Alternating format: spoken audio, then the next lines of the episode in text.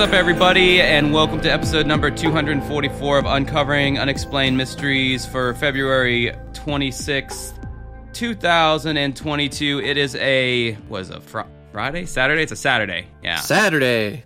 Yeah, it's a Saturday. Uh, Saturday in the park, waiting for the 4th of July.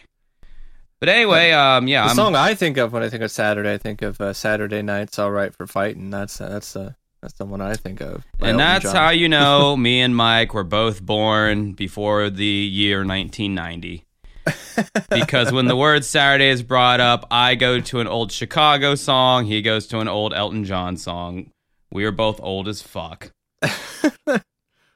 or at the very least, we have old souls. That's that's that's true. Uh, the soul is starting to match the body at this point with me. Yeah, I guess. I Um, guess I mean, because I because there are times where I'll make references and people will be like, "Huh," and that's oh, always the that most happens to me all the time. man. Like, especially now, like at my gigs, that these young little kiddies are starting to hang out. I mean, that's, Uh-huh. that sounds very pedo-y, and, and when I say young, I mean? I mean 21 and up. But I mean, for fuck's sakes, when you turn Yeah. 33 and and above, uh, when you start hanging out with a 22 year old, you notice the fucking difference. Mhm. You know, you think to yourself like, oh, everyone, you know, everyone, everyone's their own person, and and some people are more mature than others. Eh, for the most part, if you're 22, you're you're not gonna be uh, the most maturest person in the world. I don't care. I don't care who you are. Um, I noticed some of that with some of my coworkers, but for the most part, they're they're actually pretty mature. They kind of carry themselves pretty well.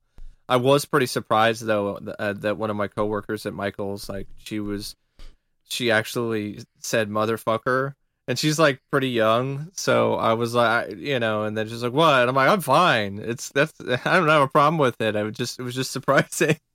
you know, it's just I would have put this motherfucker here. no, wow, yeah, that's always that's always nice to yeah. when you see your coworkers exhibit a little bit of a little bit of gusto, a little bit of personality. yeah. So, th- how have things been for you lately, Mike? How has your life been since the last time we talked? Oh, All right. So uh, the COVID uh, booster shot did not kill me. Well, yes, we established that last week. We've established that already, but uh, I think it did uh, do something. It def- I think it triggered something in in my body, uh, and, and at least in terms of my immune system. So uh, I've been doing. I, I I have been dealing with this uh, rash skin condition thing. It's called urticaria. Um, it's also there. It's urticaria, and then there's also something called dermata dermatographia. And it's domo noticed- arigato, Mr. Roboto, to you It's too. yeah, it's known as uh, uh skin writing, uh, in in in more layman's terms, and this this sucks. I, I've had to like, I, I mean, my case isn't as severe as other people's ha- cases are, but it it was pretty scary initially because I didn't know what the hell was going on. Uh, uh, like a couple weeks ago, I started. It was actually like more like three weeks ago at this point. I just started getting hives and rashes on various different parts of my body, and it was just like freaking me the fuck out. Yeah, you were because I was freaking like, me out on? Facebook. You were ta- how you were Yeah. talking. You you're like, you know, I'm I'm going to the emergency room, and this that, and the other. I'm like, shit, maybe Mike really is gonna die. like, You you kind of almost probably felt a little bit bad about all those. I was like, maybe I shouldn't have wished all that bad juju on him. um but it wasn't super serious but i didn't know that i i went i didn't go to the er i went to uh urgent care and uh the doctor initially was like oh it's a yeast infection because i had like these red this redness uh you know underneath my belly you know in the groin area. And i was like guys can get yeast infections? And she was like yeah. Like that's not just a a a, a, a female gender specific thing. And that just shows um you know everything that i know. I i wasn't really trying to research yeast infections anyway because i don't really want to think about that. Uh it wasn't that though. It was it was uh it was some kind of uh uh, other reaction that I that I was dealing with because the creams that I was using didn't really do anything.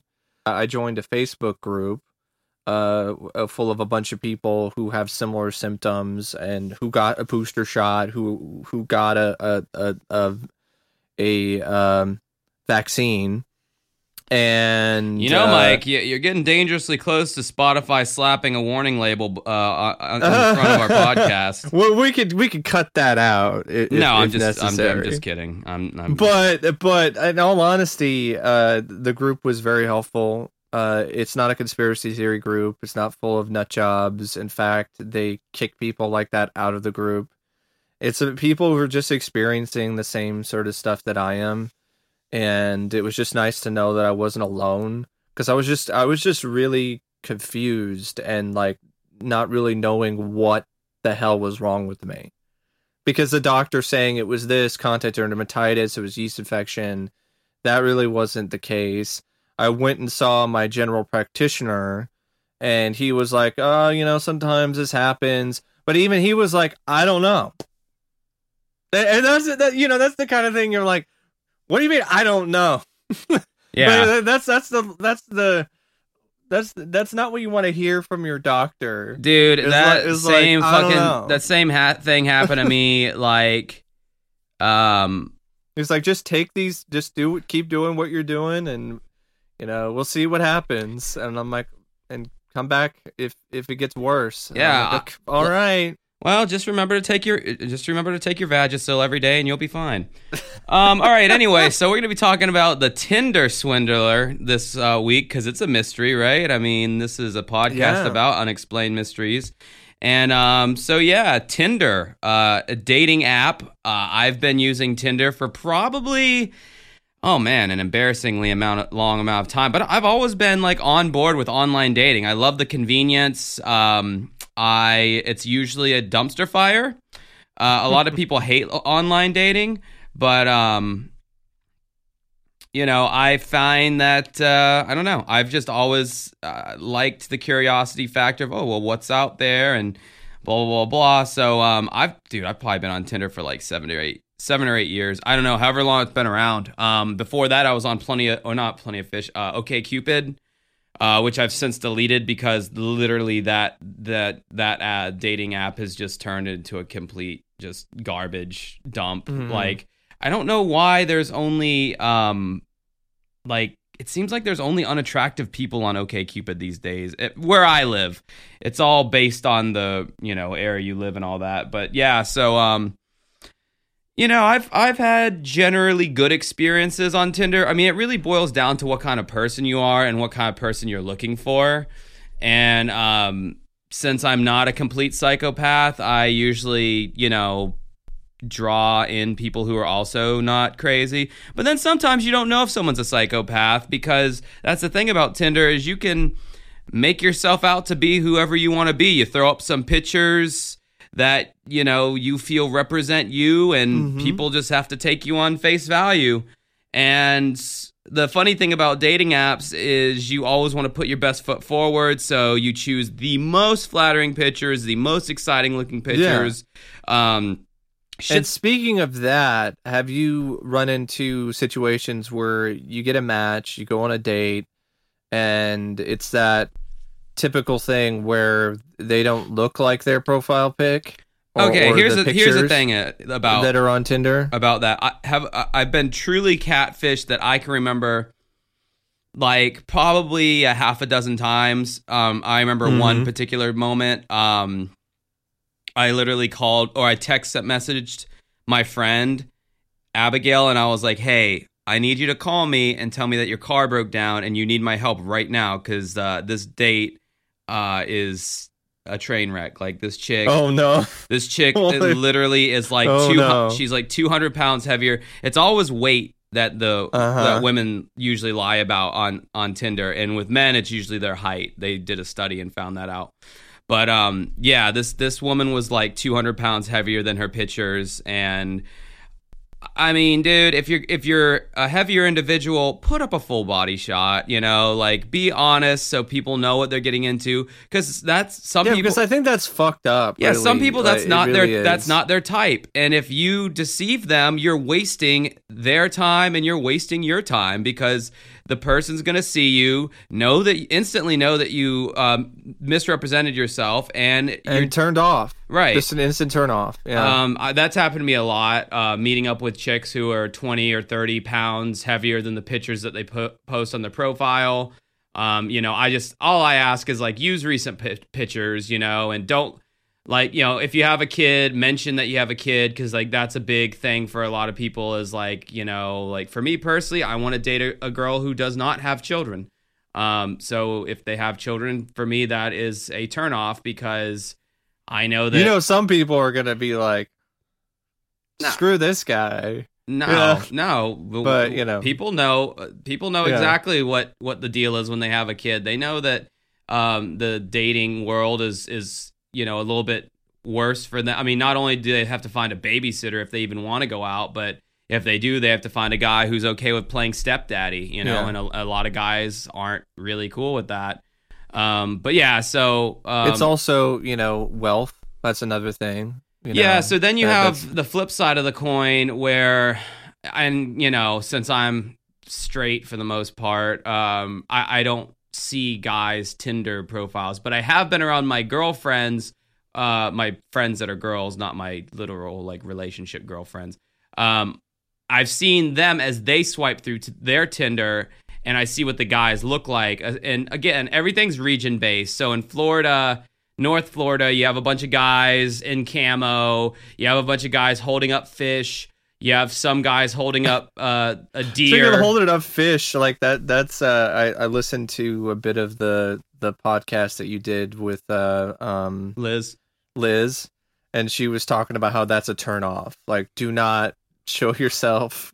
Oh, yeah, catching fish. Yeah, because I couldn't believe that. profile. I couldn't believe they did that up there too. I'm like, Jesus Christ! Like, I, I guess all, men with the fish. What are they trying? Are they trying to prove that they're like a hunter gatherer? I don't. I don't get it. But, um, but yeah. Also, you know, with some guys, they will portray themselves as though they might have a little bit more money than they really do, and because they think that that Mhm. turns women on. I, you know, to this day, I do know there's such things as gold diggers out there. I've seen it. It's happened to my own family. Um, but like they, I usually see that with like older women who are like in their 40s and they want You see with cougars.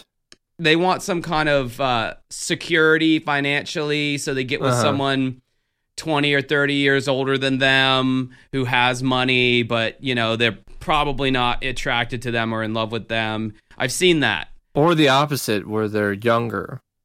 Well, see, that's what I, I money. I don't see that as much in my personal experience. I have never Yeah. I've never met someone in their 20s or 30s who is dating someone in their 50s or 60s just for money because I think at that point the person is like I'm still young enough to where like I can I think it just depends on the person. Yeah, you know, so- there there are you know instances where that's happened. But according to this documentary, um, at least one of the women was uh, swindled by the fact that uh, she thought the dude had wealth, and then they show the whole Yep. clip of Marilyn Monroe being like, um, "Money to uh, or."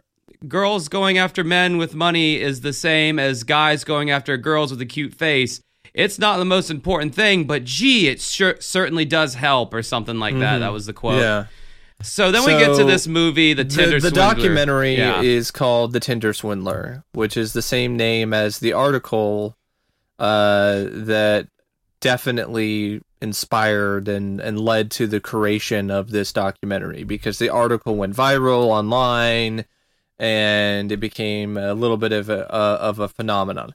I didn't know anything about the Tinder Swindler or any of this until uh, my my stepfather was talking about how we should watch it because his friend saw it and said it was a 10 out of 10 documentary and it was really good. And I was like, okay, sure, I'm all for it. You know, I really like documentaries and you know stuff like that. So let let's give this a watch. True crime, all right. A fraudster, I I I love I love me some fraud. Me too.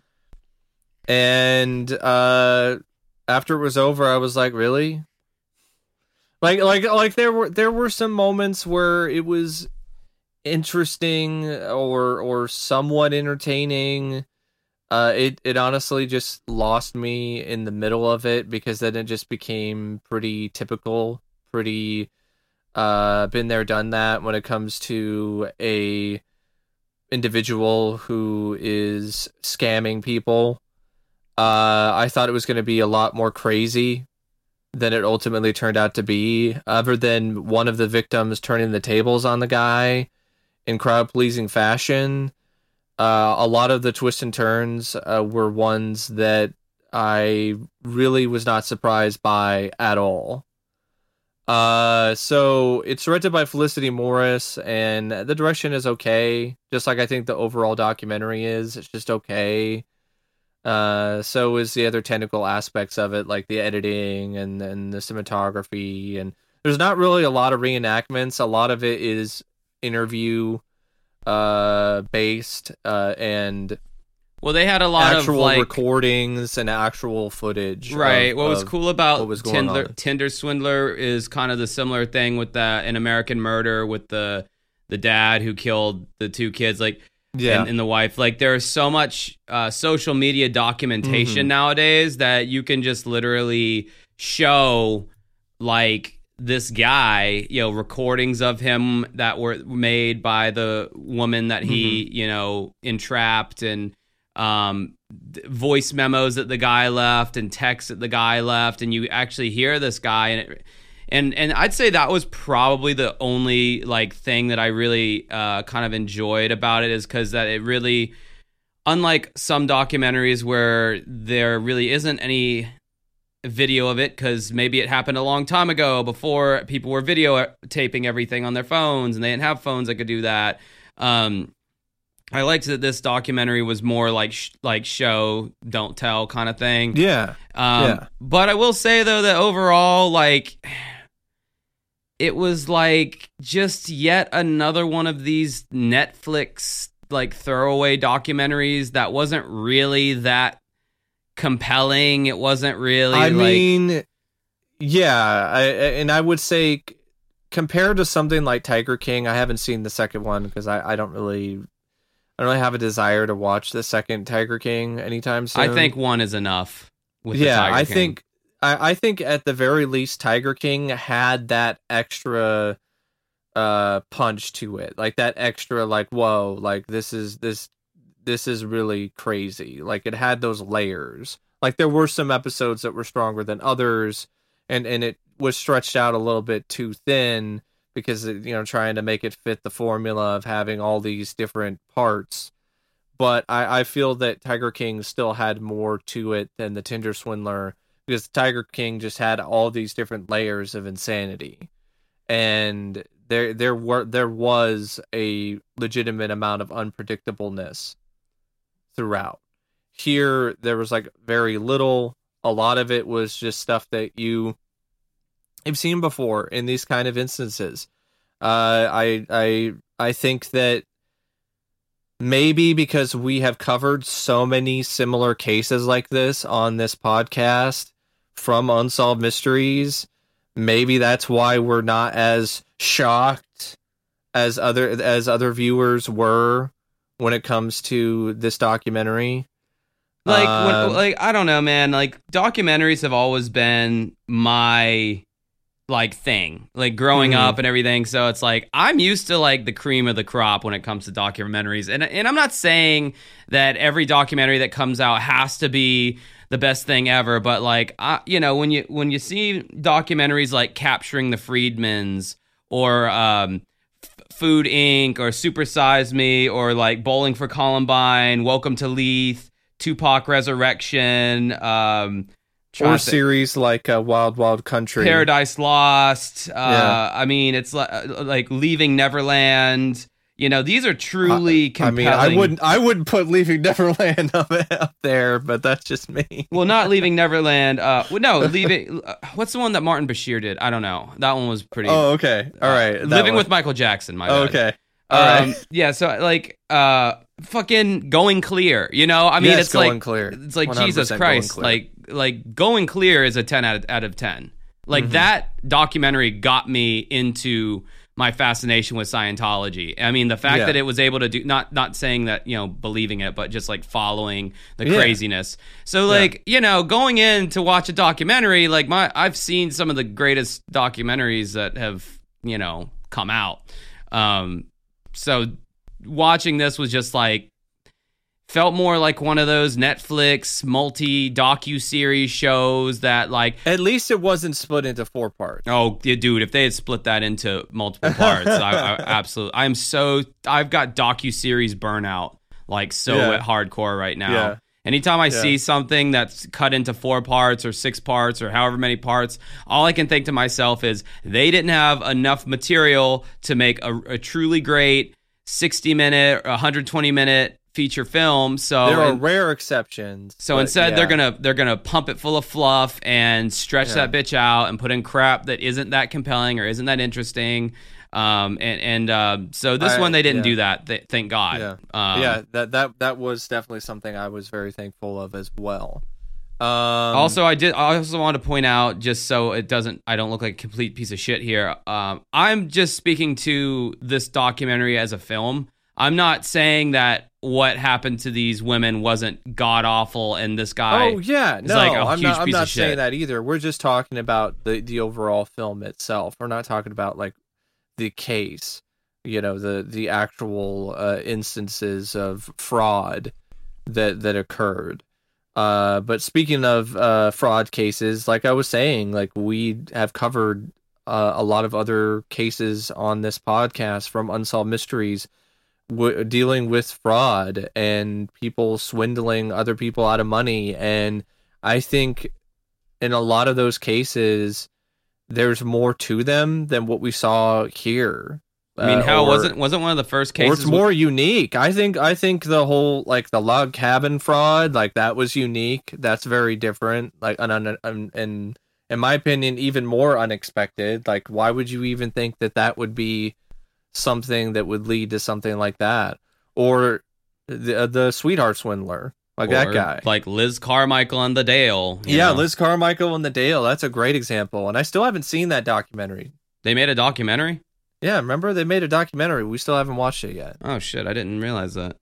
Yeah. You know, I'm probably gonna like the documentary less than I, I liked the unsolved mysteries segment. I really liked that segment a lot. So did I. So the this is uh, all about the Tinder swindler. Uh, this is a documentary that chronicled the real life events of a serial fraudster who conned an estimated ten million dollars out of women he attracted on the popular dating app Tinder. Though he disguised himself under various aliases, the swindler is, is widely recognized as Simon Leviev, who claimed he worked in a dangerous diamond business and was the son of a billionaire Israeli diamond og- oligarch named Lev uh, Leviev. Uh, the scandal-based documentary is recounted through shocking yet heartbreaking stories so, told by Cecile. Uh, I'm not. I, I can't pronounce her last name. Uh, so Cecile, uh, Pernilla, and Ayleen, three of the many women who fell victim to the Tinder trickster. By the way, this is a article on people.com. I'm going to give Skyler Caruso and people credit. We're just following this. So uh, we have some somewhere to start when it comes to the discussion of the case of the Tinder swindler. Uh, also, I, I would like to take this time to point out that Nor uh, or yeah, um, uh, what's what's the word I'm looking for? The Norway, Sweden, uh, the Nordic Mhm. uh, Nordic women are are very attractive people. Yeah. and and one of my um, Nordic goddesses will one day come over to America and uh, will become my wife. yeah, man. These uh, some. I mean, you know, like uh, say like two of these chicks, I would definitely swipe right on if they were on Tinder. I think that's another reason why this documentary uh, went viral or was kind of a big deal, and the story was a bigger deal than other fraud cases, is because of the, uh, of the the uh, association with Tinder. I think that's another reason. Well, why. yeah, because yeah, it's the young people. Of course, they're gonna they're gonna see Tinder in the name, and they're gonna like, oh, you have my attention, because like you know, by 90, 80 or ninety percent of young, you know, twenty millennials and Gen Zers have used an online dating service of some kind, like Tinder. Tinder's by the biggest Mhm. one. God knows I have. So the documentary uh, began with, uh, I believe it was Cecile, uh, recalling her first date with Leviev after he flew her out on a private jet from London to Bulgaria for just one night in January of 2018. Uh, however, the fraudsters' uh, scheme didn't initially start there. She is talking about in the beginning. She's very uh, idealistic about her ideas of what the ideal man is, like a lot of women or a lot of men when it comes to their ideal woman.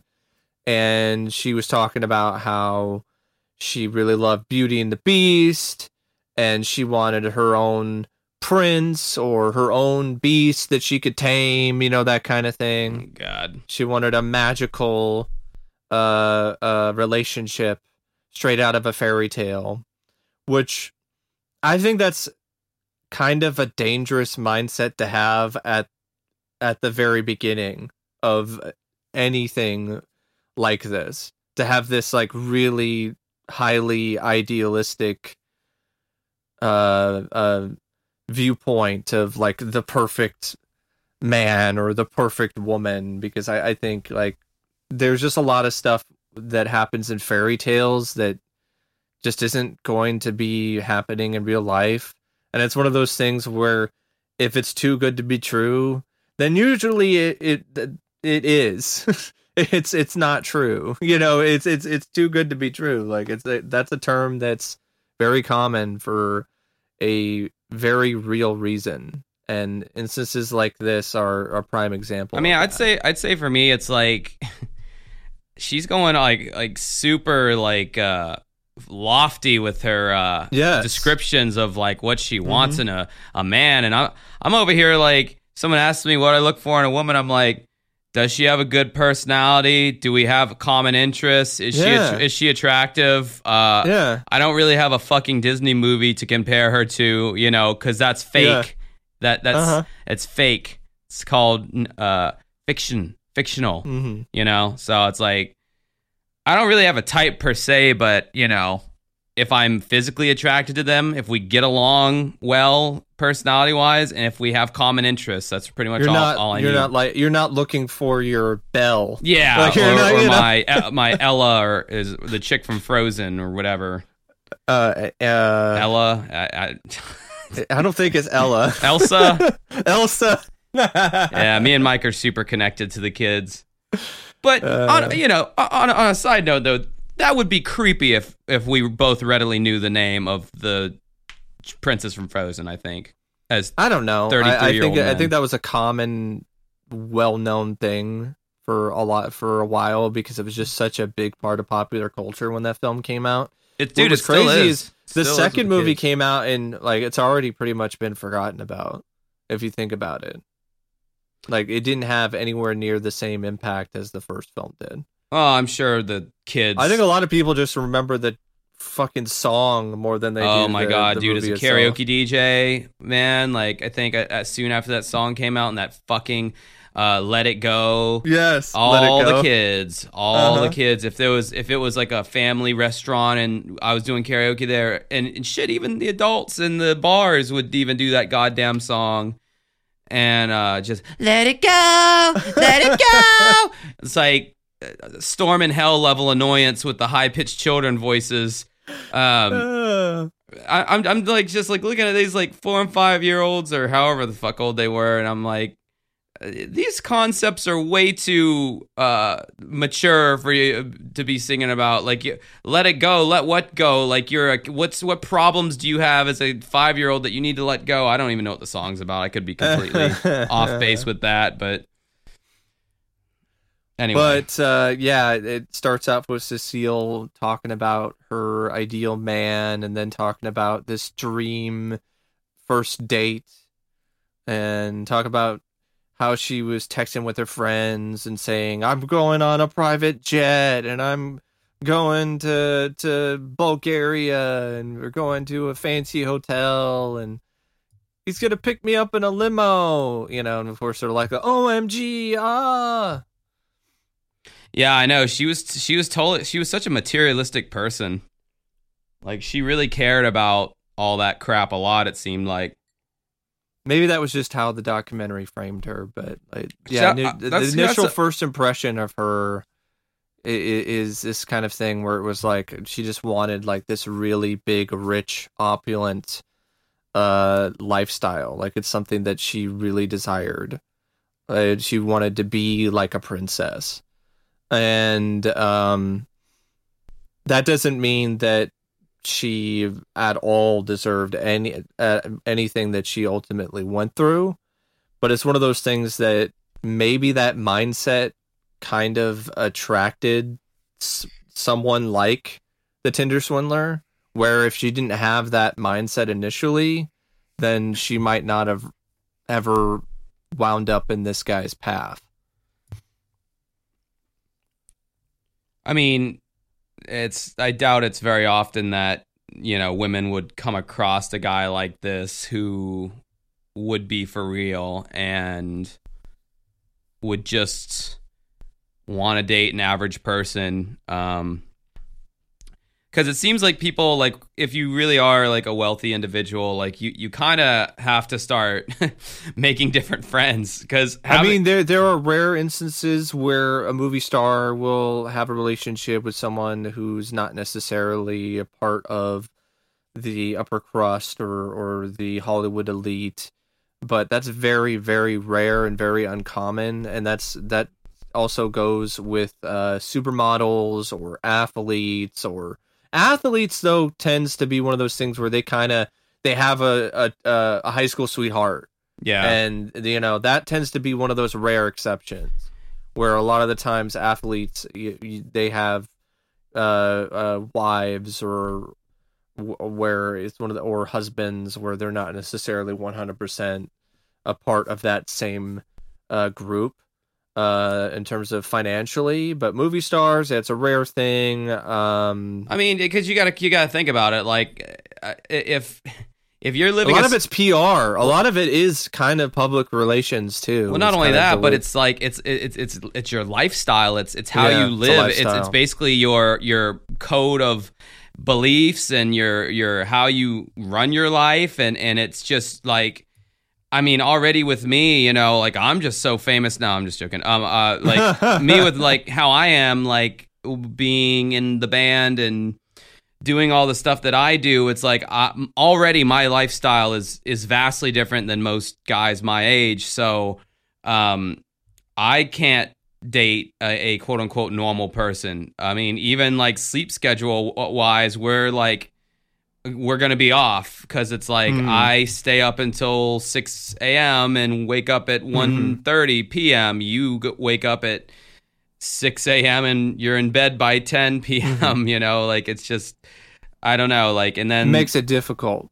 yeah. So, I mean, you know, it's the same thing with the, with these situations. You know, Yeah. the guy's got a lot of money and blah blah blah. So you have Cecile, and she talks about her story and how she met him, and then they introduce uh, Pernilla, and she talks about how she met the same guy and how she thought that he was this really great friend. She wasn't really kind of saying that they were as much of a couple or uh, in love as, for instance, uh, uh, Cecile and Ayleen. So she was kind of talking about how they were more like really close friends. I never understood that particular thing. So it's Yeah. like what they matched, and what was he not attracted to her, or did they just like? I, like they went to clubs, they they spent money together, like they they did a lot of stuff. I mean, had- that's they just kind of spent some time yeah, with one that's, another. that's just kind of bizarre to me that they that's all it Yeah. was with them. I, I never quite understood that particular one. And then with Ayleen, she she had been dating him, or uh, was she engaged? Like, uh, or she was gonna be engaged. Like she had been uh, with him for like over a year.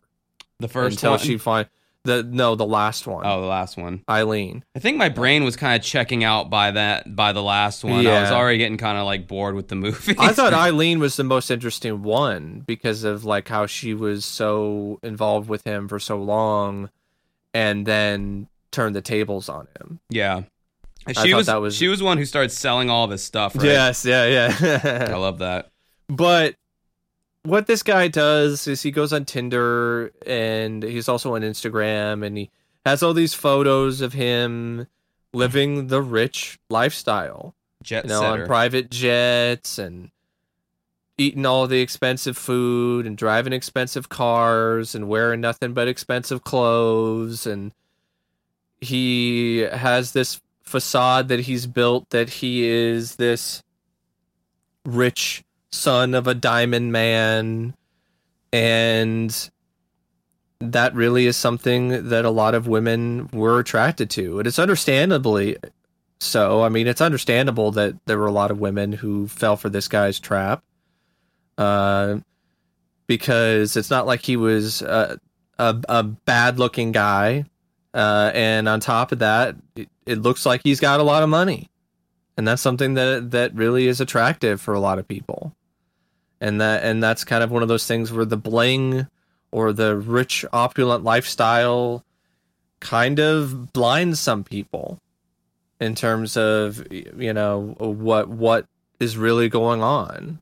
Ju- Just like my personal take on like if I were to meet if I was to meet a, a woman on Tinder who was wealthy, um my my first take in my head would be like, well, that doesn't mean that I'm entitled to any of that, you know. So what? what I know, What do I care? right? You know, if she has Yeah, that, that's a good point. It's like why would you think that you would be entitled to to any any of this? Like, okay, you have a lot of money. That why? Why does that mean? That doesn't mean I'm getting it, you know. But yeah, I think there's more of an expectation. Well, well, the man pays, and it's chivalry and all that kind of stuff, and um, Mm-hmm. and it's also the fantasy. It is the fantasy for a lot of these women. Like it's it's the fairy tale. I am Fantasy. curious in the dating world, where do feminists stand on the whole man paying all the time and all that? Are they okay with that, or is that is is, is that uh, more of a that needs to be equal to? Like, uh, kind of curious about that angle. I I know how I came at that might might uh, annoy some people. I, I I think when it comes to dates, uh, the whole uh, feminism uh, ideal of uh, men and women being 100% equal, I think that kind of goes out the window a little bit. It's like, oh no, It it's depends. it's okay. You can pay for the meal, you know. Like, I think it depends on on the individual. well, yeah. But I think in general, though, most of the time, you know, if you don't if you don't pay, if you're on if if you're on an official date and you don't pay, it, it's it's a bad impression. Uh, Oh, yeah. I can tell you that from. Yeah. I'm not saying that I've gone on. oh, uh, personal experience. yeah, not saying I've gone on first dates with women and then not, you know, not paid or went half or whatever. Uh, um, if it's just a uh. hangout, then definitely they're paying for their own shit. But if it's like a date, then yeah. Anyway, So they all share their stories of how they met the guy. Mainly, it focuses more on Cecile and Pernilla at the start, and then it throws in Ayleen later near the end. Uh, and Cecile and Pernilla, they all had very similar stories of how they met, uh, and how they ultimately conversed with him too on on on Tinder and other forms of social media, WhatsApp. Like it, you ultimately found out that he was just copying and pasting all of these "I love you," all of these type of uh, statements of affection. He was just copying and pasting them. Like he wasn't even really actually personalizing them to a specific woman. Like it's almost just- like it's almost like those bots that you get on Yeah. uh, Facebook or Snapchat or Yeah. whatever from time to time, and they're like, "Hey, sexy, I'm horny right now. Do you want to see my videos?" And it's like clearly just a, a spammed message. yeah, and uh, a moment that I thought was pretty um like interesting in the movie, like oh man, like he's busted, was when um the first woman, Cecile, like was it Yeah. uh, when, when like they're they've been dating for like however many months, nine months, maybe a year, whatever. And then she goes on his Tinder page and she sees that he has some different pictures on there than what he had when they were when they became official or whatever. And so she's like, "Oh my god, he's he's still using it. Like, what the fuck?" And he's just Yeah. like, he's like, "No, baby, I have not been on there for a year. I promise, I love you." Uh huh. And it's like, uh huh. Then how did those pictures get changed? Uh, Yeah. different pictures. You just it just automatically did that. Like Yeah. right right there, she should have been like, that's bullshit. Like, Well, yeah, that and there's there's there was a lot. There were a ton of red flags. Uh, I mean, even at the beginning, like, oh, we're gonna meet up, and uh, uh, my uh, ex-wife is gonna be there with my kid. You know, like that's that's kind of you know like a first date, and you're you're dating with like someone's ex. Like, isn't that kind of out there? Isn't that kind of weird? yeah. I mean, I'm sure it was some, wasn't something like she had to look watch over the kid, but still, like, I don't know. It's like that's that's awkward, man. Like. I, w- I would I mean Jesus Christ that would be like if I went on a date with a woman and she's like yeah my ex husband's gonna be here but don't worry he's a total cuck he's fine with watching me be with other men right in know, front of him like So, um, so uh, yeah, they they would uh, converse with him on social media, and he would copy and paste all these things. He would even have these videos that he would record with him in a private jet, and he would be talking about how much he loves uh, a certain woman, and uh, you would find out that he would just repeat that too. Like he would just do multiple videos. You could just imagine this guy in his jet recording like multiple "I love you" videos like in a row. yeah he just bank he just like spends one day and banks it all you know all the generic things and now he's got this whole vault of shit he can just use time Yeah. after time with uh, all these people you know these And where I thought that things were going to get really crazy is when he introduced his bodyguard, and the bodyguard gets hurt, and he's in the hospital, and he's talking about how oh there are people out to get me, and so I was starting to think that oh this is deeper than just him scamming these women.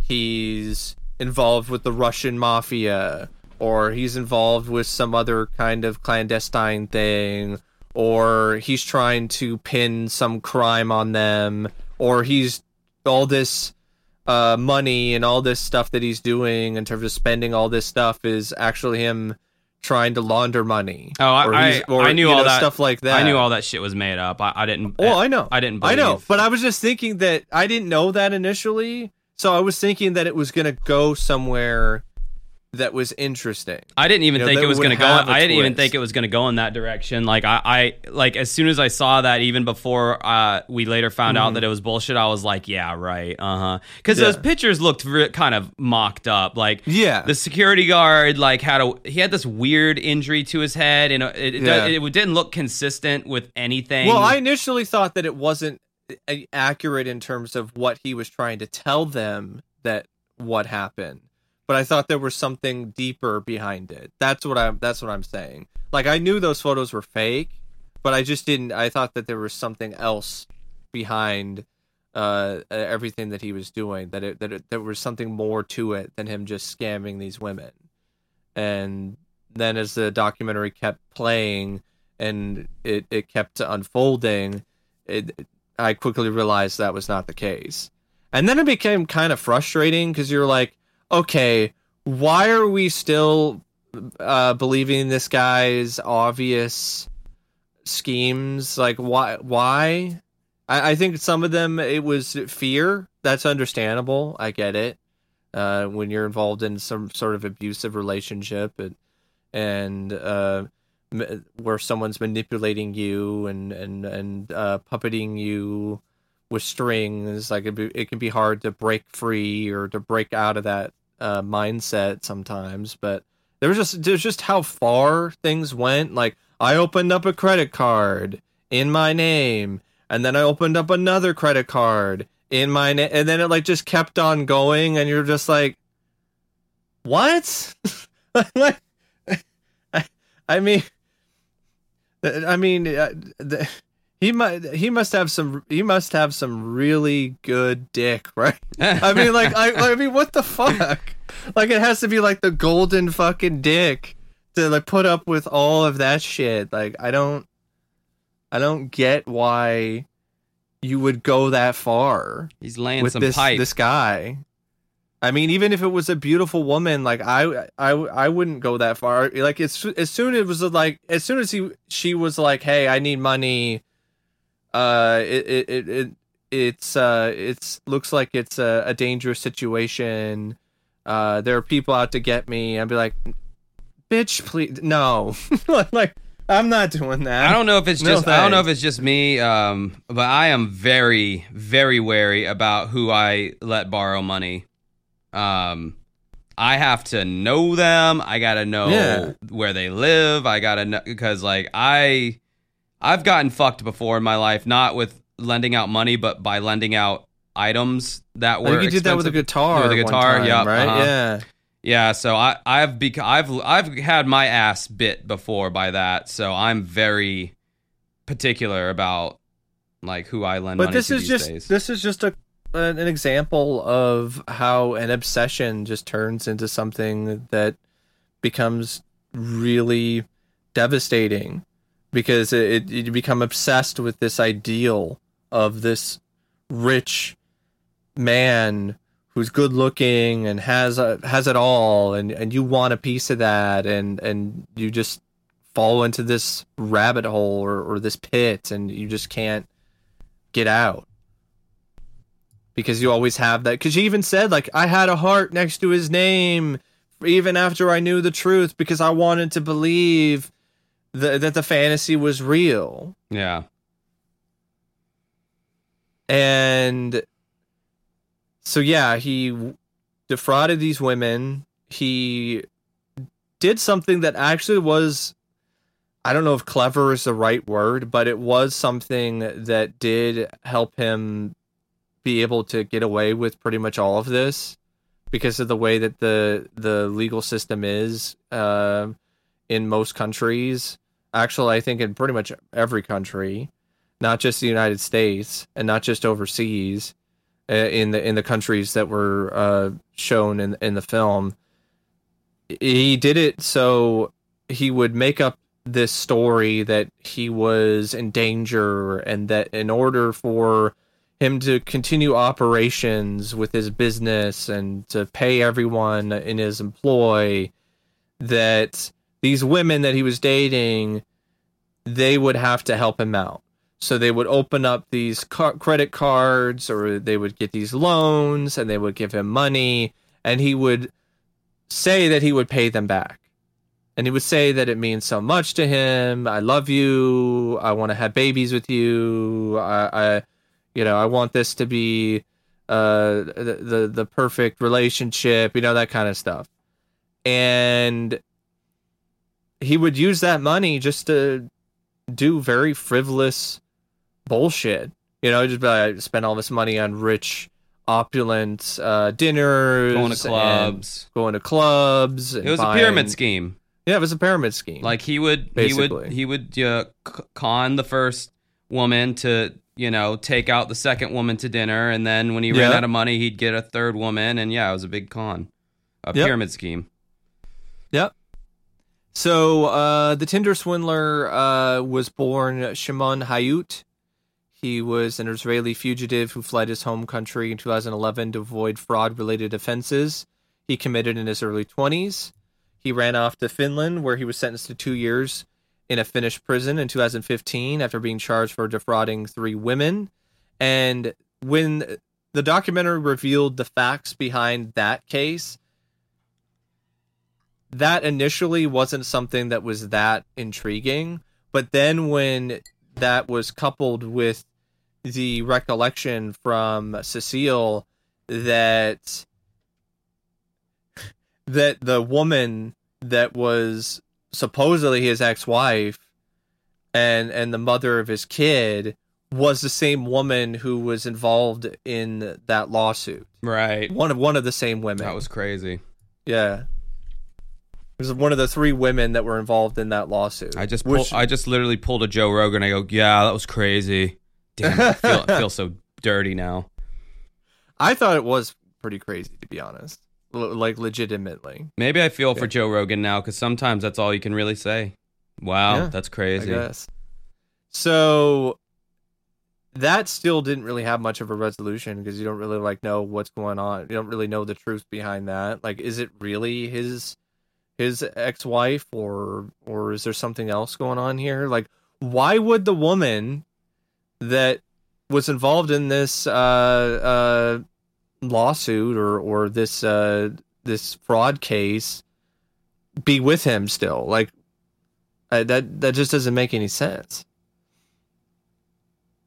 Unless she's somehow part of the part Yeah, of the scam. She's probably part of the scam, but we didn't really ever figure out like how she was a part of it.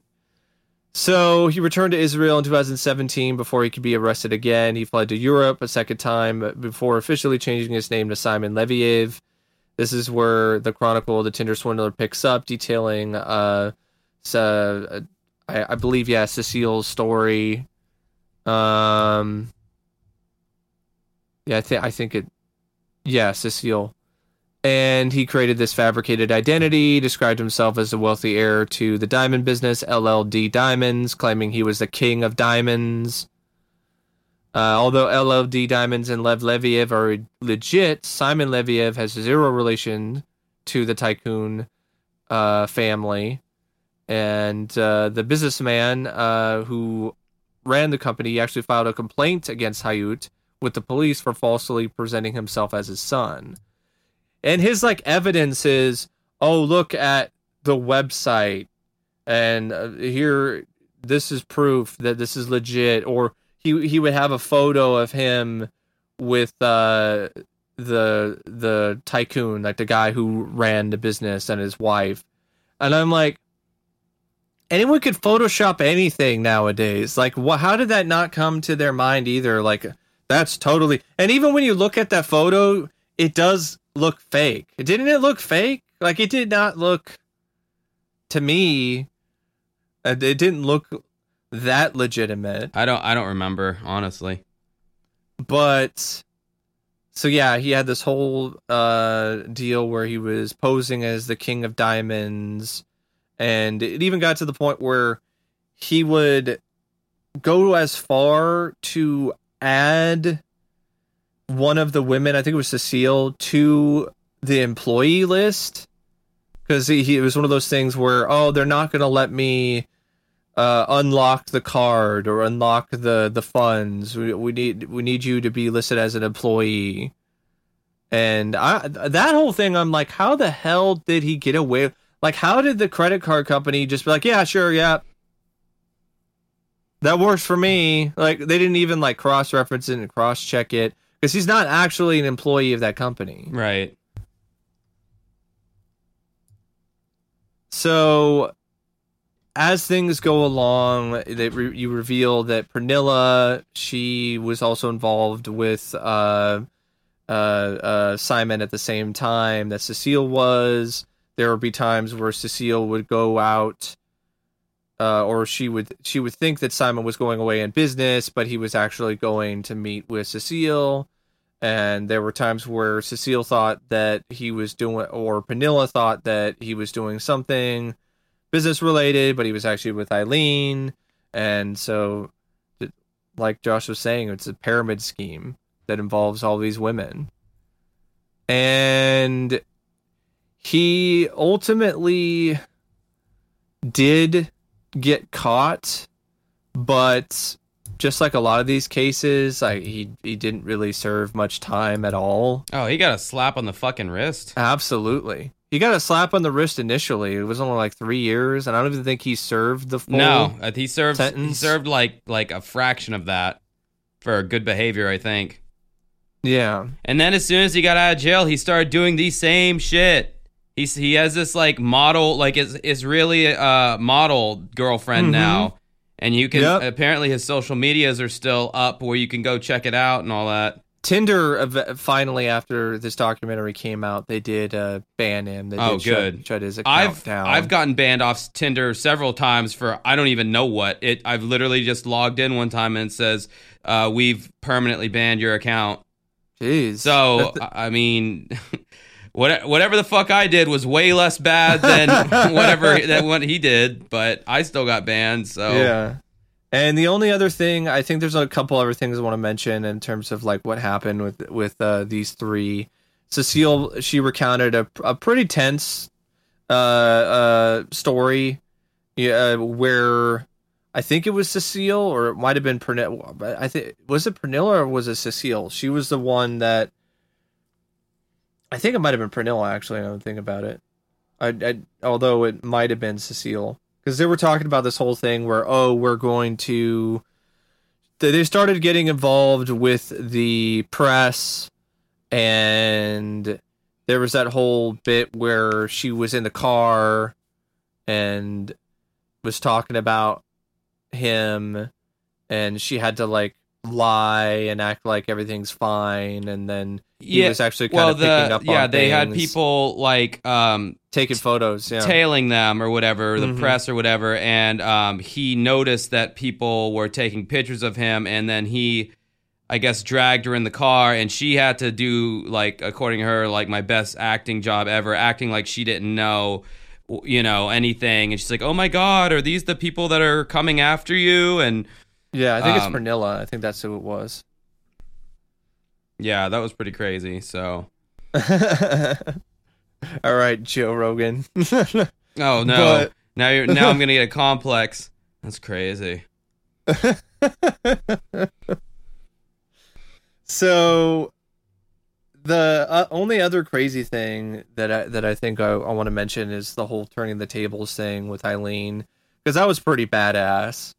Where she she knew that he was in a serious dire situation because his whole scheme was now revealed. People knew what was going on because this was when the article, "The Tinder Swindler," Swindler already came out, and there was a lot of pressure, and he wasn't able to get anyone to follow through with his schemes anymore. He was running out of money, and he he was stuck in one place because he just didn't have the funds to be able to stay one step ahead of the the the the law. And she came up with this brilliant idea to in order to get a little bit of the money back that he stole from her to uh convince him that she still loves him and uh, that she'll do everything that she can to help him and that she needs his clothes his designer clothes and she'll sell them for money and then she'll give him the money. But really the whole the whole deal was that she was just going to keep it for herself. I'm surprised he fell for that, being such a con artist. yeah himself. i know. Yeah. He fell for it. He got conned. And uh there there definitely was a certain uh catharsis or or or definitely some enjoyment to be had listening to all the the the conversations or the messages he would leave her and and talking about you know how desperate he is and how he needs the money and and then it would just escalate to the point where he would just be triggered. He was just triggered and pissed and and making all these empty threats and shit that definitely weren't going to amount to anything because he doesn't have money the money. He doesn't have the means. He doesn't actually have connections with the mob or anyone so he was he was just sitting there twisting in the wind he's talking about how he's the homeless king Uh huh. he's living in all these hostels and shit. Um, but yeah, eventually he did get caught and he was arrested, but he didn't serve much time yet again. In, in fact, I think he served less time because I think he served two years initially for the the original instance of uh, fraud. And he served even less time here because of the pandemic. They let him out early because of the pandemic. And now he's back to swindling again, doing something where he's selling uh business uh uh advice on a website or some shit uh, for like a hun- hundreds of dollars or whatever, and he's he's on social media, and it looks like he's not strapped for cash anymore. He's definitely found another way to to to get all this money and and to live this lavish lifestyle again. He's on like Inside Edition saying it's a lie. It's not true. I'm going to sue. You know, you're like, dude, like it's so fucking obvious at this point, man. Like your voice and your video, like all of that is in the documentary. It's all there. It's not faked. We're not to the point yet where we can really accurately fake all this stuff that well. Like, dude, like the fucking balls of this fucking fraudster, this fucking asshole, to just flaunt shit and just act like it's not real. Yeah, once uh, Netflix makes a documentary about you, you're kind of fucked. You know, like that. That is the narrative that is going to be believed. Uh, I'm not saying that they get everything right 100 percent of the time, but I mean, you know, they're they're a big company now that they're making their original content. Like they can afford to have fact checkers and lawyers and all the stuff necessary to do a credible documentary and. Mm-hmm. So you have this big machine of Netflix versus this uh, guy, and the, all he got, all he has for PR is himself. Because And like it, his PR is worthless. Like who the fuck is going to take this guy for his word yeah, after what what has been shown in this I don't know. There, there are some really stupid people out there, really gullible, stupid. well, I mean, uh, uh, uh, there were some people in his home country, you know, his home uh, in in uh, uh, is it uh, is it um, Oh, Israel? yeah, that was Israel. Yeah, That's what I thought. Yeah, over in uh, the Middle East, like there are some YouTube videos that had him up there, and it's like some like news interview show or whatever, and they're all spewing this propaganda about how he's innocent and his enemies set it all up and blah blah blah blah blah. They wanted Yeah. to shut him down. You know, this Israeli man who who made it big and beat the odds, and it, it's I just it's just baffling to Yeah, me. Yeah, people Like, who are full of shit always have uh, a ready excuse when you call them out on something. Like the dude who stole my guitar, he said he brought it to this music store. I called the music store. They said they had no record of of that guitar or that guy dropping it Uh-huh. off. So then I call my at the time friend back and I tell him that, and he's like, "Oh, they filed. I've had him file it under a different name." And um, then some other bullshit came out, and he's like, "Oh, well, that's because blah blah blah," and it's just like, dude, just admit it, just admit Yeah. it. And he never would, and he he ended up dying And of just- a uh, heroin overdose. So it shows you the the the route he took with his life. But um, it, to, like, But I mean, never, with Simon, like he'll never admit it either. He'll just be Right. like, "No, They don't. But he, They're- they're never but he has admit. said some stuff in other interviews where he says things that are, where he's basically admitting that he's defrauding people, but he's like wording it in a way where it doesn't sound as bad. You know, that kind of thing. yeah. You know, it's that kind of manipulation where he'd be like, "Oh, I'm just an entrepreneur," you know, that kind of stuff. It's like, no, you're a fucking scam artist. And the and the really frustrating thing to me is that these criminals, these people who absolutely financially ruin numerous people and completely alter their lives forever as a result, they don't get pretty much anything really that severe when it comes to a punishment. They get slaps on the wrist, they don't go to prison for that long. And I'm like, I get it. I understand why someone who kills another person goes to jail for life uh, or goes to jail for a really long time. But at the same time, I don't get why these fucking people don't go to jail for a really long time, too. Especially if they are serial fraudsters. They have done this repeatedly, numerous times, over and over again, and fucked over so many people in the process. Well, no, they didn't kill them, but they definitely did do something really fucking heinous in a in a different way. And they definitely shown that they have not learned anything, that they are not willing to change their ways because as soon as they get out of prison for like their white collar crime, they start another pyramid scheme or or they start doing more crazy shit in order to get money from people. Well, the thing is, is like when you when you con someone into giving you money willingly, at that point, it's kind of like we can't really do anything because. But I don't buy that. I think that's bullshit. Because oh no, it- I know. It, I mean, it is bullshit, but I mean, it's like with with the cops, like going to the cops about that Preston dude who you know sold my guitar or whatever Mhm. for drug money. I willingly handed over my guitar to Preston, you know, and then he proceeded to again, he never admitted to it, but like I know what he did with it.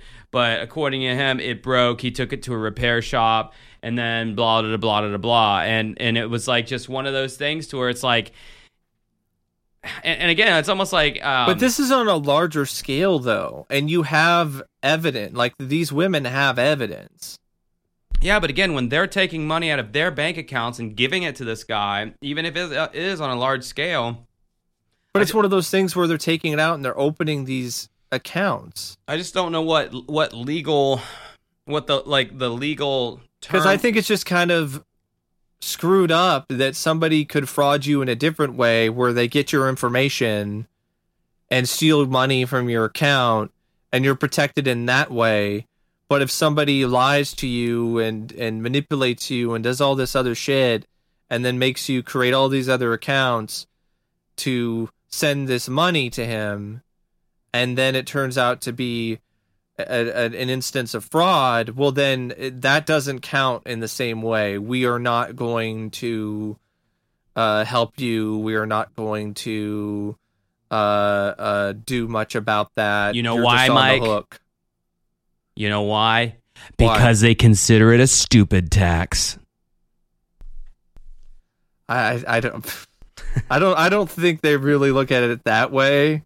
Oh but yeah, I think they there do. is some there's some truth in part of that statement. I do think they probably look at it as an instance of well, it, you know, we are not li- held liable, you know, right, because it, it it's something that you decided to do on your own volition. right, and But I'm just saying, in terms of like, I, I get why the credit card companies aren't going to do anything, but I'm talking about like the legal system. I, I I think like when this stuff just gets this out of hand, like there should be like a hammer thrown down. Like you're going to jail for a long time. yeah, I mean, like you know, uh, people's feelings and their morals and all. They always get thrown into the equation with court cases. Why not now? You know, Yeah, like uh, what do they say like oh during the murder trial um so and so could have gotten life with parole with the possibility of parole but because they seemed to show no remorse in the courtroom the judge uh, made it life without the possibility of Yeah. parole this guy is murdering people's bank accounts. That's what this guy. That's what people like this are doing, and it's just and, and just ruining people's lives in a different way. And it's just like ah, whatever, you know. Th- to three years, uh, you can get out on good behavior in fifteen months. You know that kind of. It's just like what the fuck. And like you know that they're just gonna fucking do it again because they've shown no remorse. well it's like people who who are fraud, fraudulent like by nature like just like the guy who did fire festival like what happened Yeah, that guy. What happened when he got out of prison? He he had yet another venture right around the corner that he was working on. It's like they they they don't know anything else. Like that's all they know is Mhm. how to defraud people and I, out of and I guess money. I guess maybe they're hoping that they'll fuck up on their own, like it, they'll just blow themselves up. That doesn't always happen. That does not always happen in that instance where they just like do something where they just overstep their bounds one too many times and they go bankrupt. But like even if they go bankrupt, there's still something that can protect them and they can still have money because it, it's just There's just too many things that that actually protect these guy the, these guys or these gals who do this shit and they know that not only can they get away with it but they know that if they go to jail they're not going to go to jail for that long and then get out and do it again Oh, you know who else I'm thinking about? That was like a glorious fall from grace was uh, Jim and Tammy Faye Bakker.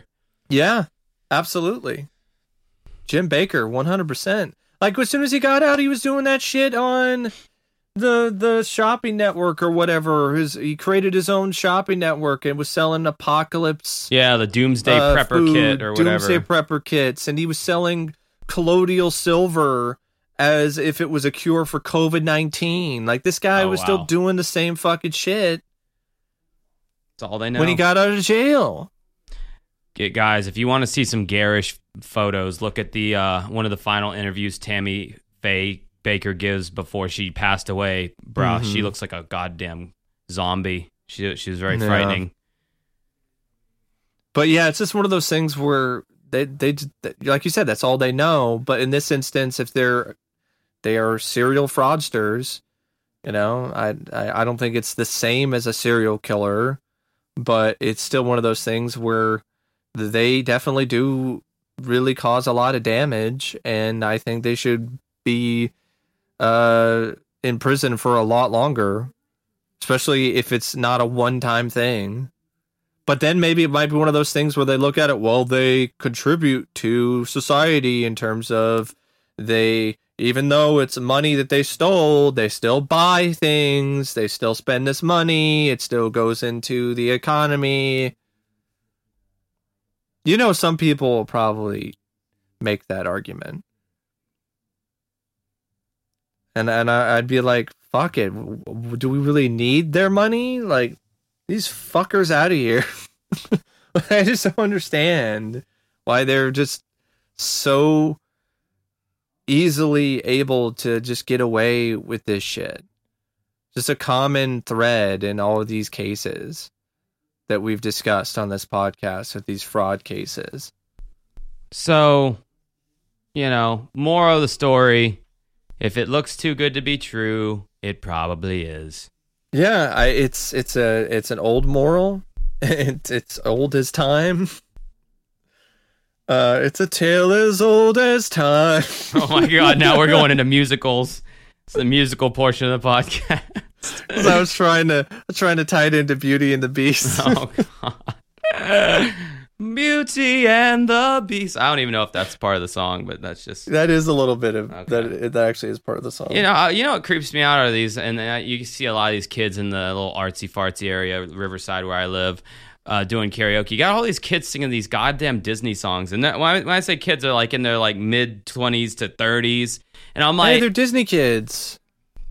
I'm si- I'm sitting here like, yes, I watched these movies when I was eight and nine years old, and I have not watched them since. How do you people still know these fucking songs? Like, I, I think some of them aren't really like some of those films actually can be enjoyed at all ages. I don't think they're just specific kids movies. no, I, I, I'm- I'm not saying they are, but at the same time, it's like, bruh, you're like a 35 year old dude with like like two like sleeve tat like your arms are tatted up and you know you're singing the fucking let's get down to business to defeat the huns.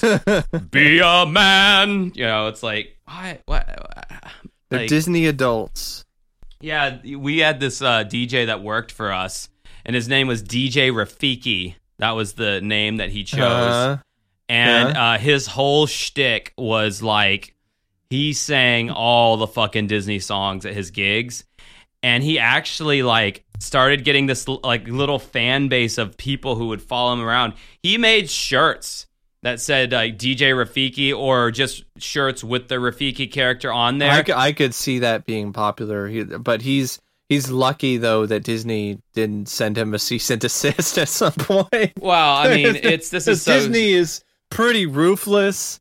I mean, someone wants to put Spider Man on a kid's uh, gravestone, and Disney's like, nope. damn. yeah, this was such a small time. I mean, I it you know, I, I said he had a following, but but you know, it's Mhm. still some small little Jacksonville, Florida thing. But like, dude, these people would like wear his shirts and all that. I'd Mhm. I'd never seen anything like it with the karaoke. You didn't have DJ. anything like that with you. I don't fucking want anything like that. I, I don't. my my identity as a karaoke DJ is not that does not define me at all. That's just what I do for money. Uh, Uh-huh. I think uh, DJ Rafiki got way too into it uh, at a certain point in his, yeah.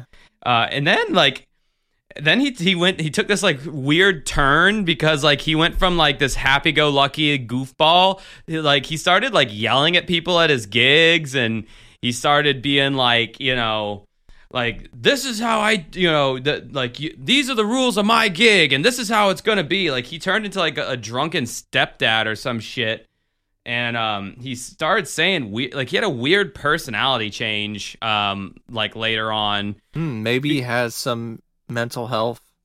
I don't know, but like when he started out, he was kind of this happy-go-lucky doofball who was just kind of like happy to be there and happy to be doing his gig and all that, and and it's just something in him changed. Like me, I started out always being like, "This is fucking lame," but I, this is the most money I can make in the shortest period of time. Mhm. But he actually ha- had a passion. So you never really thought at any point of like a DJ name or persona. Fuck no! I just used my last name, DJ Cannon. yeah. Like literally, they're like, "What's your DJ name?" I don't know, or or I'll say DJ Josh.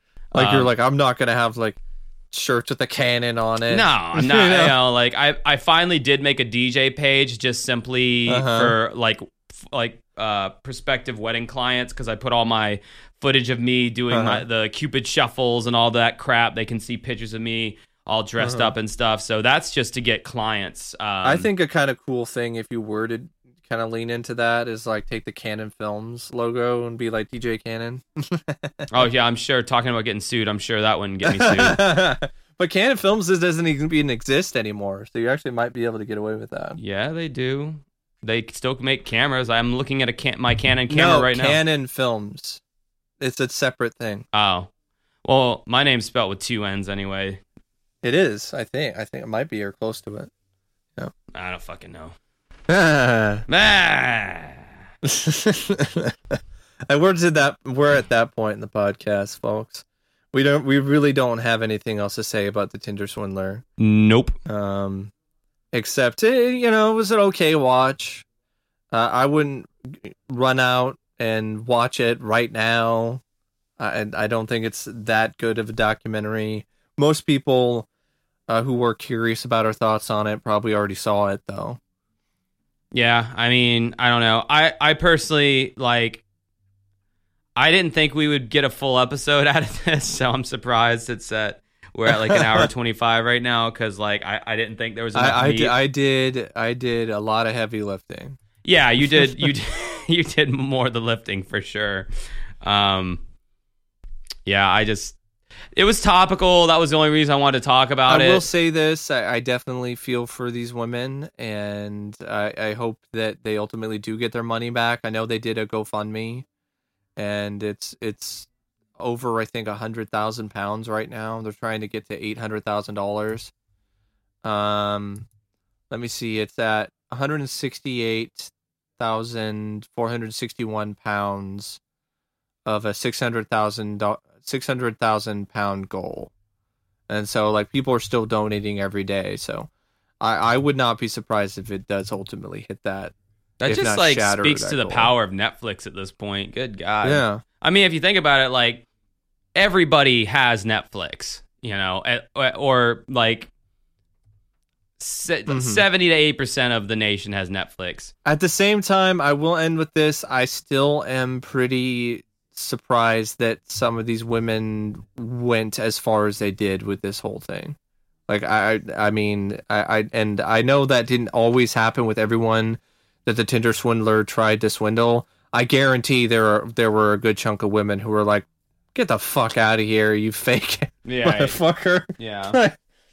give me, give me money. I'm in trouble. Send them the photos of like blocked. Yeah, I think I think for the I mean, the moment when you're sending their passport info, like that's the thing that you'd be like, I would never even gotten to that point. I was just like, no, I wonder, like, not in a million fucking years am I sending some random person I barely even know that I've only dated for a couple months. the chick who the chick who info. dated him the longest or whatever, or or any of the chicks or whatever, like who actually slept with him. I wonder. If, Ayleen. I wonder if they felt like raped after they found out he was a fraud. You know.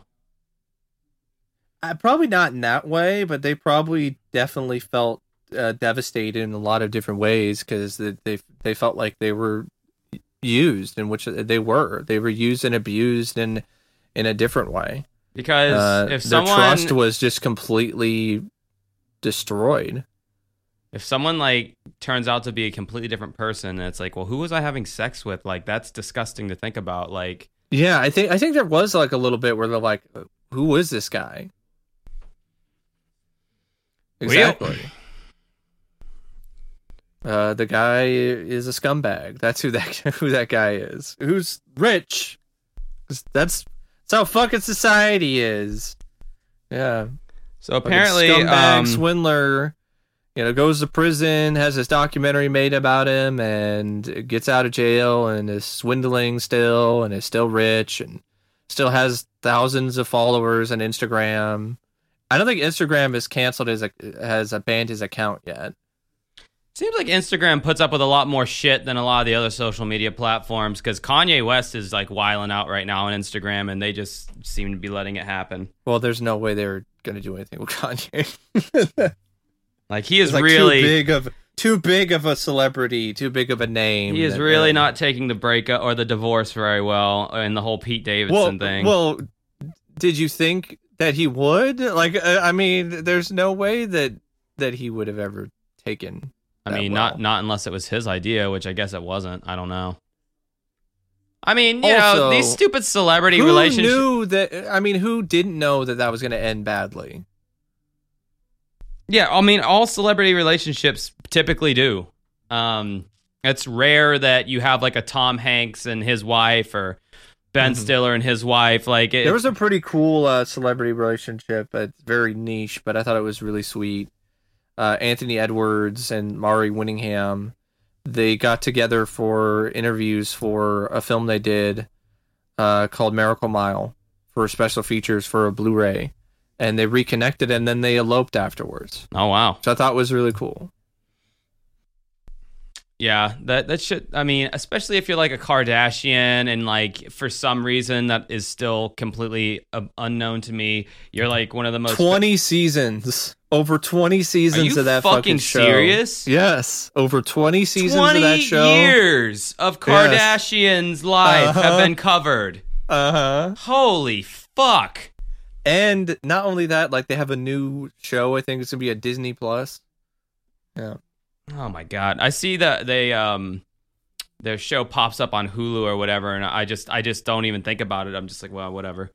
Like what like I- just who cares? I, I don't know. I mean, yes, of course that's the old white man opinion, right? Like, who cares about the Kardashian? You know, it's but like why does Kendall Jenner have so much influence? Why does everyone think Kim Kardashian is the shit?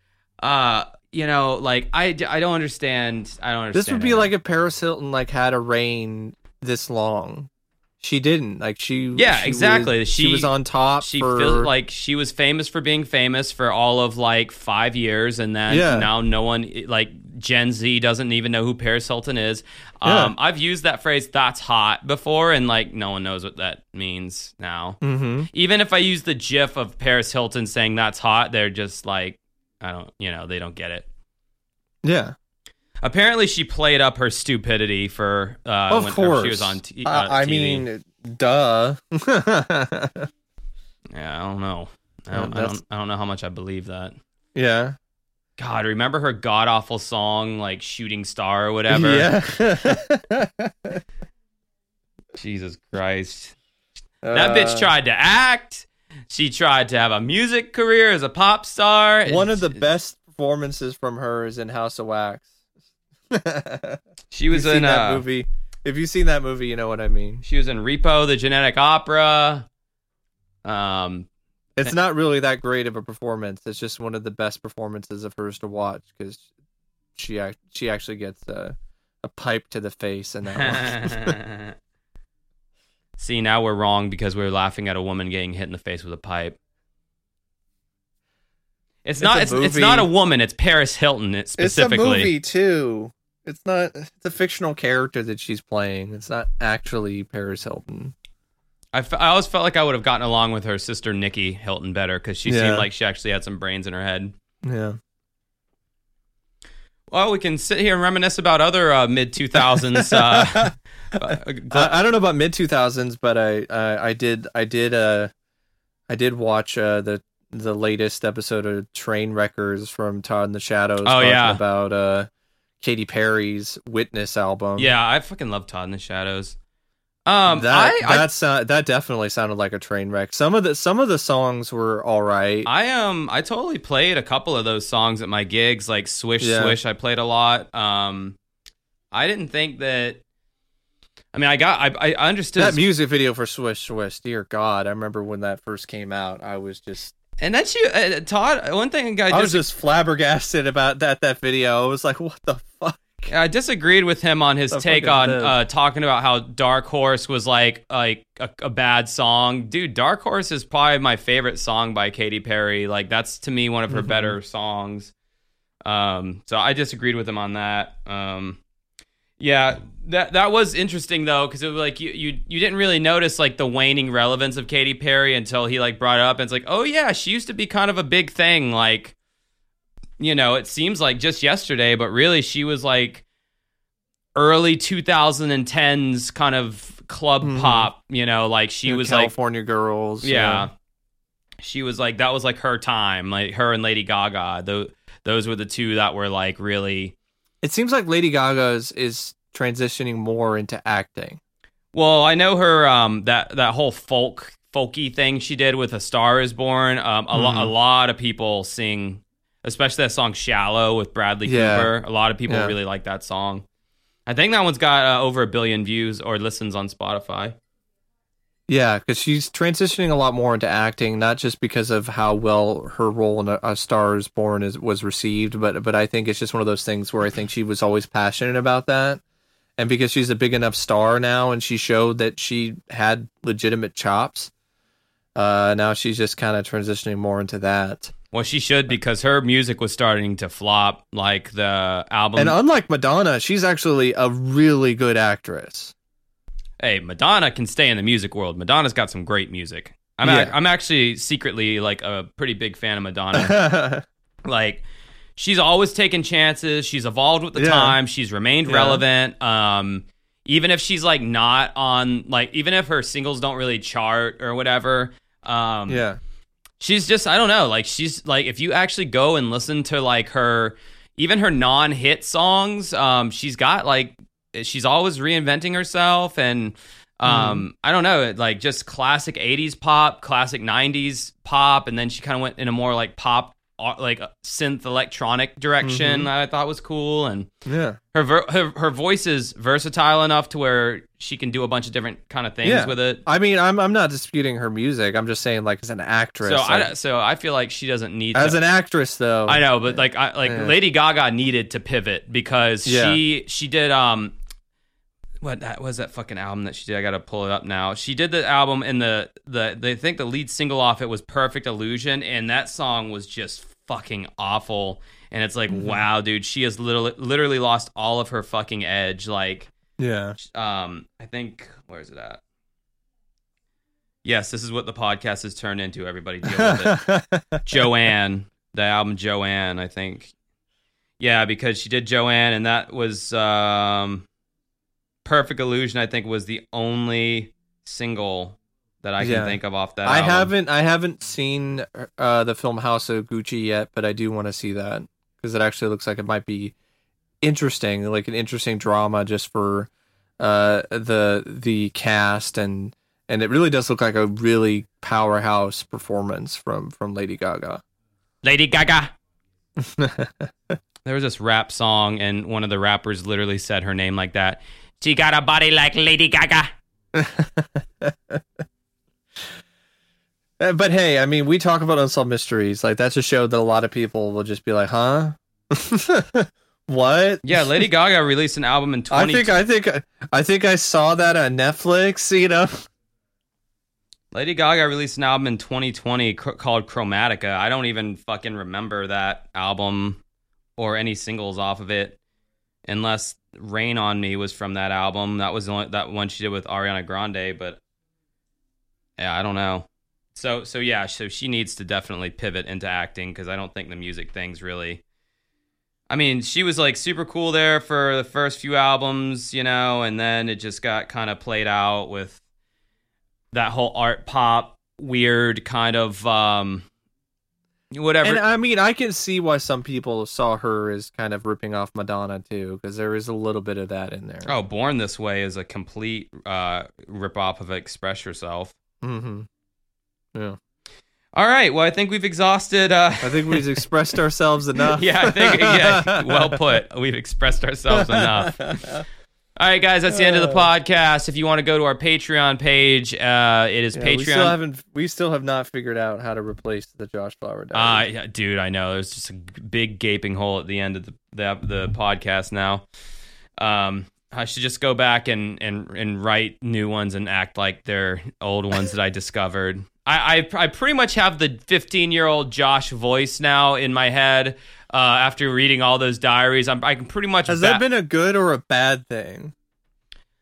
uh, for bad bad because I forgot how awful I used Yeah. to be. You know, like I There, forgot. there's some good things because it's like, oh, I've come such a long way. But then there's Yeah. like bad. There's some now, self discovery, but most of it is is co- I'm fat. Girls don't like me. No. uh, I, I don't know what I want to do with my Yeah. life. Uh, that's that pretty much sums it up. Do you still have that like just floating around in your head now?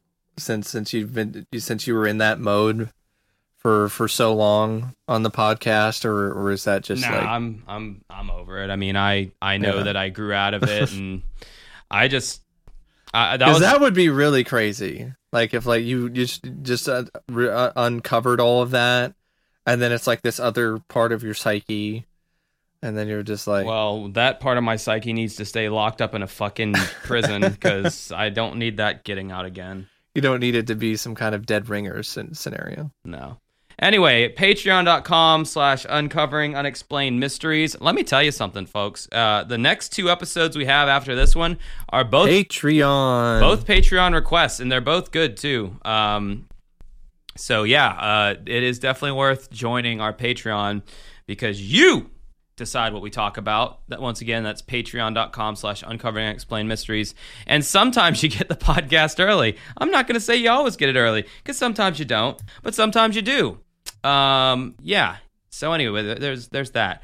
Um you can join our Facebook group. We've had a flood of people join lately. Pretty sure it's some weird algorithm. I highly doubt we got a mention on Jimmy Fallon or anything. Um, but if you want to join our Facebook group and discuss mysteries and shit, it's uh, go to Facebook and go to the search bar, type in "Uncovering Unexplained Mysteries," hit the groups tab, and we should pop up. Um, it asks it's it asks you two questions, but lately people haven't really been bothering answering those questions. So just I don't know, try your luck. And finally, if you want more of me and Mike uh, separately, like you don't want us to be so togethery, uh, we have our own YouTube channels that we've been putting hours and hours of work into for many, many years. Mike's YouTube channel is uh, youtube.com slash OCP Communications. He's a movie buff. He literally does bicep curls with VHS tapes in his hands. So it's made him a movie buff. Mike, what was the last video you did on your channel about? Uh, the last uh, video I did is a review of the 2012 remake of a horror film called Maniac. Uh, this one uh, stars Elijah Wood, and it features a very synth-heavy uh, score. And I also reviewed the original Maniac, a film that I really enjoy, despite how unsettling and uh, uh, disturbing the film is.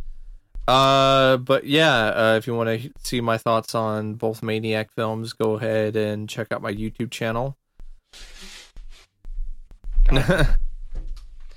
Yeah, sorry, I literally had to run to the bathroom and grab a toilet tissue because my nose just decided to start leaking.